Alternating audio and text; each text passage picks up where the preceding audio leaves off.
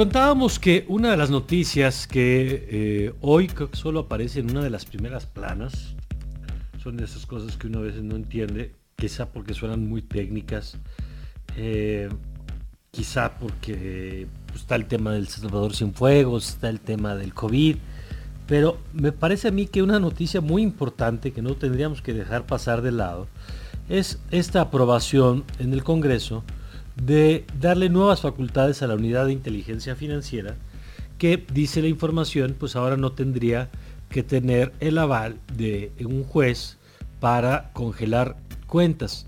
Y para entender este tema, hoy por ejemplo La Razón es uno de los pocos que lo trae en primera plana, dice dan poder a WIF para bloquear cuentas sin orden judicial, eh, eh, también lo trae 24 horas. Bueno, ¿qué significa esto?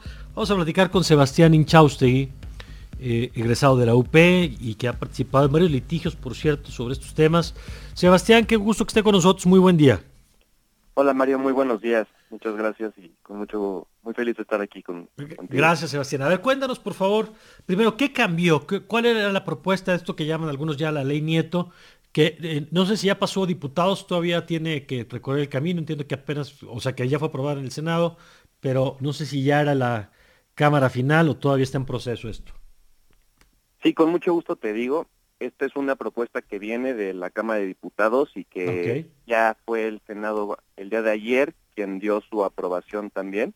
la ley Nieto realmente es una reforma a la ley de instituciones de crédito, al, al artículo 115 y crean un nuevo artículo 116 bis. Y esencialmente lo que, lo que está haciendo el Congreso en este caso es tratar de, poniéndolo en palabras muy simples, de dar una barnizada de legalidad a un actuar eh, inconstitucional que había estado realizando la Unidad de Inteligencia Financiera, especialmente a, a, partir de que empezó esta nueva administración. Eh, ¿Por qué? ¿Porque ya venía siendo sin tener atribuciones para ello?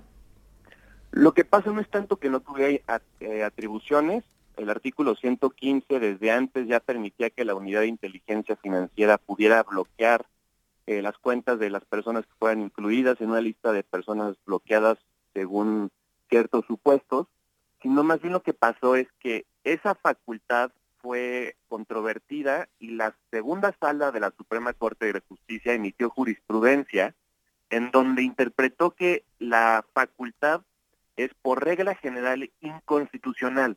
Es inconstitucional si se bloquean las cuentas respecto de asuntos que son estrictamente nacionales. Lo que hizo la sala en esa jurisprudencia fue interpretar que solamente puede ser constitucional el bloqueo de cuentas por la UIF si viene dentro de un contexto de un proceso internacional. Es decir, eso dijo la Corte. eso dijo la Corte, exactamente. Ok. Y ahora, pero, ¿y, ¿y con lo que aprobaron ahora en senadores?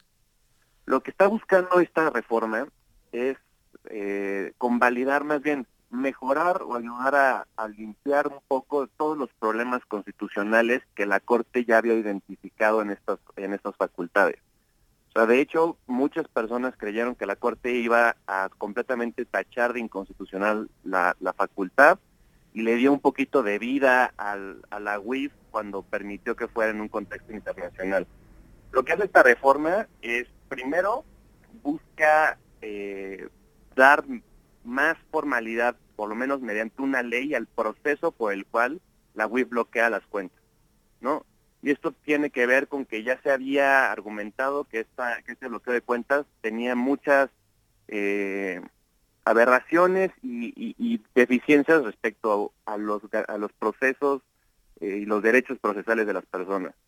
Y después busca que, que el bloqueo de cuentas sea constitucional en un ambiente eh, nacional también, es decir, que la UIF dentro de cualquier asunto que le que sea de su conocimiento pueda bloquear las cuentas, que no sea una excepción a la, a la regla, sino más bien la regla general, que la UIF sí pueda bloquear las cuentas. Eh, Juan Francisco, buenos días, te saluda Alexia Guindi. Ahora, ya que aprobaron esto, como ciudadanos, ¿qué podemos esperar ¿cómo nos podríamos defender en dado caso de que el día de mañana nos congelen nuestras cuentas sin aviso, si no hay, si no hay una orden, o sea, como ciudadanos, ¿cuál es nuestra vulnerabilidad? Porque además, entiendo, Sebastián, que tú has llevado litigios de este tipo. Exactamente. Sí, mira, te platico, esto es un tema como se vuelve un poco pragmático para entenderlo mejor. O sea, todo el mundo yo creo que en la audiencia ha, leído ya reiteradas ocasiones sobre el bloqueo de cuentas y el titular de la UIF hablando de ello, ¿no?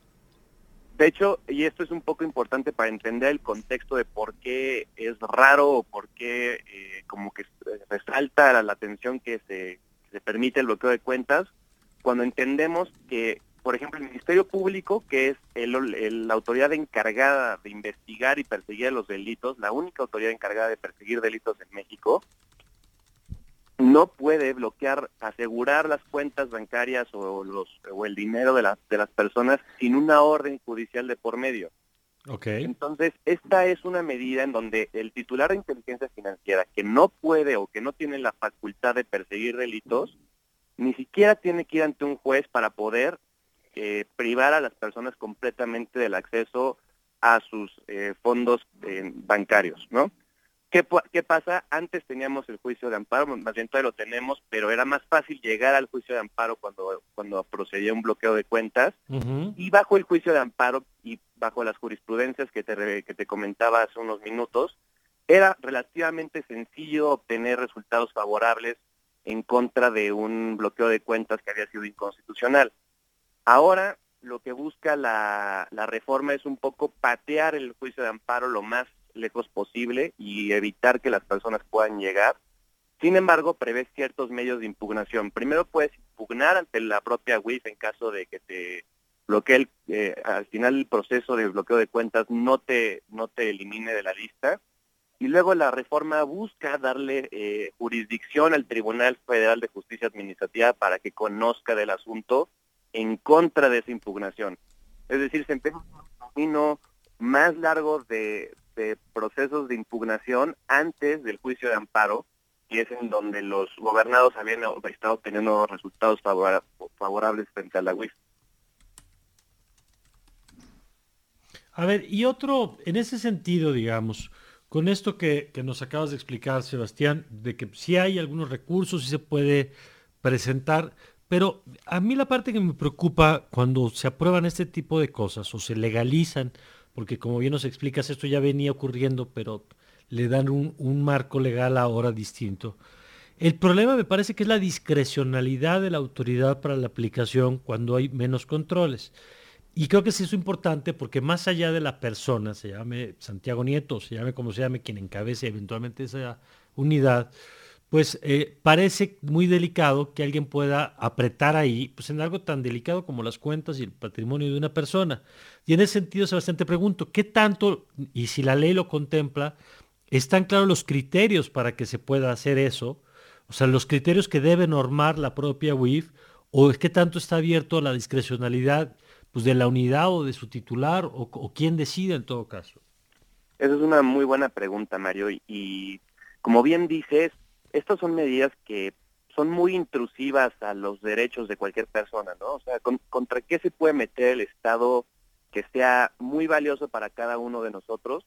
Pues bueno, la vida no, ya no existe la, pena de muerte, la libertad, pues sí, mediante un proceso penal completo que, que tiene una serie de garantías que se han ido desarrollando a lo largo de años.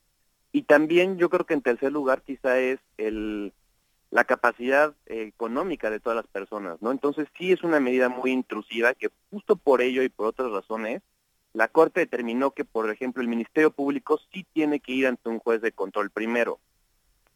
Y el problema en lo que, en lo que esto se deriva, más allá de quién sea el titular, como tú mencionas, es que, por ejemplo, ahorita eh, la, la, la UIF depende directamente de la Secretaría de Hacienda, que depende directamente del presidente en, diferencias con, el Ministerio Público, que ahora ya la Fiscalía es un órgano autónomo, aquí el titular de la UIF es, eh, forma parte del, digamos, del staff casi del, del, presidente de la República, ¿no? Entonces, si no tienes criterios eh, eficientes de protección de derechos humanos, este tipo de medidas se pueden convertir en un, en un medio de una de aparato de presión política, que en muchos sentidos es lo que ha estado pasando, ¿no? Ahora quedará, eh, yo creo, un poquito haciendo un pronóstico en, manos otra vez de la Suprema Corte de Justicia de la Nación para determinar si esta reforma y la denominada ley Nieto, pues consideran que sí logra vencer todos los obstáculos constitucionales que tenía la medida o si no. A mi juicio, no debería, esta, esta reforma me parece que, que debe de estimarse inconstitucional, porque si bien trata de más o menos ahí, eh, casi casi como en una calle llena de baches, pues poner, este, arreglarlo como se puede, los, los problemas constitucionales. Sigo viendo algunos problemas súper importantes de raíz que tiene el, la facultad de bloqueo de cuentas. Primero... Oye, Sebastián, ¿y ahí eso tendría que ser, podría ser llevado a la corte otra vez? Exactamente, sí, esta, esta reforma puede ser, se puede impugnar y se puede, por medio de, los eh, aparatos eh, correspondientes puede ser del conocimiento de la Suprema Corte, quien determinará si es constitucional o no. Y hay ciertos problemas que permanecen en esta reforma y uno muy importante tiene que ver con la invasión a la esfera competencial del Ministerio Público. Mm. Aquí la, la unidad de inteligencia financiera tenemos que recordar tiene más bien la función de ser un guardián del sistema financiero que eh, procesa datos y disemina información a todos los órganos que deben de conocerla para evitar que se produzca el fenómeno delictivo dentro del sistema financiero, pero no persigue delitos y tampoco tiene la facultad de decir si algo o no es un delito. Eso es un ministerio público. Entonces ahora la Corte tendrá que determinar si esta, si esta invasión a la esfera competencial es en realidad una invasión o no, lo que haría inconstitucional esta reforma. Y un tema también muy importante, eh, un poquito para dar un poquito de contexto de por qué es tan relevante esta medida, la Corte determinó que, que el bloqueo de cuentas es una medida cautelar. Es decir, que es una medida accesoria a un proceso principal. Y esto lo determinó ya bajo los procesos administrativos y financieros que existen actualmente. O sea, esto no, no es nada nuevo y, no hay, y no, no hay nada que haya cambiado. La Corte dijo que solamente podía o se explicaba esta medida cautelar si había un proceso en los procesos internacionales en donde alguna autoridad le pida a una persona porque ya trae un asunto que están investigando de esa persona, bueno, ahí sí se entiende. Lo que está tratando de hacer eh, el Senado y, y, la Cámara de Diputados ahorita es de, eh, digamos, el, el, simple actuar de la UIC ya es un proceso de una medida cautelar de esta naturaleza. Lo cual es un ilógico para nuestro sistema jurídico y que creo que no termina de, solventar los problemas constitucionales de raíz que tiene que tiene el bloqueo de cuentas. Entonces, trabajo de la de la corte determinar si ahora sí eh, se van a animar a, determinar o, interpretar inconstitucional esta reforma o si ya van a terminar por solapar claro. y, este, estas facultades. Pues vamos a ver qué pasa, ojalá llegue a la corte para que se aclare todo esto. Sebastián, muchas gracias y si nos lo permites, pues que sea esta la primera de varias conversaciones.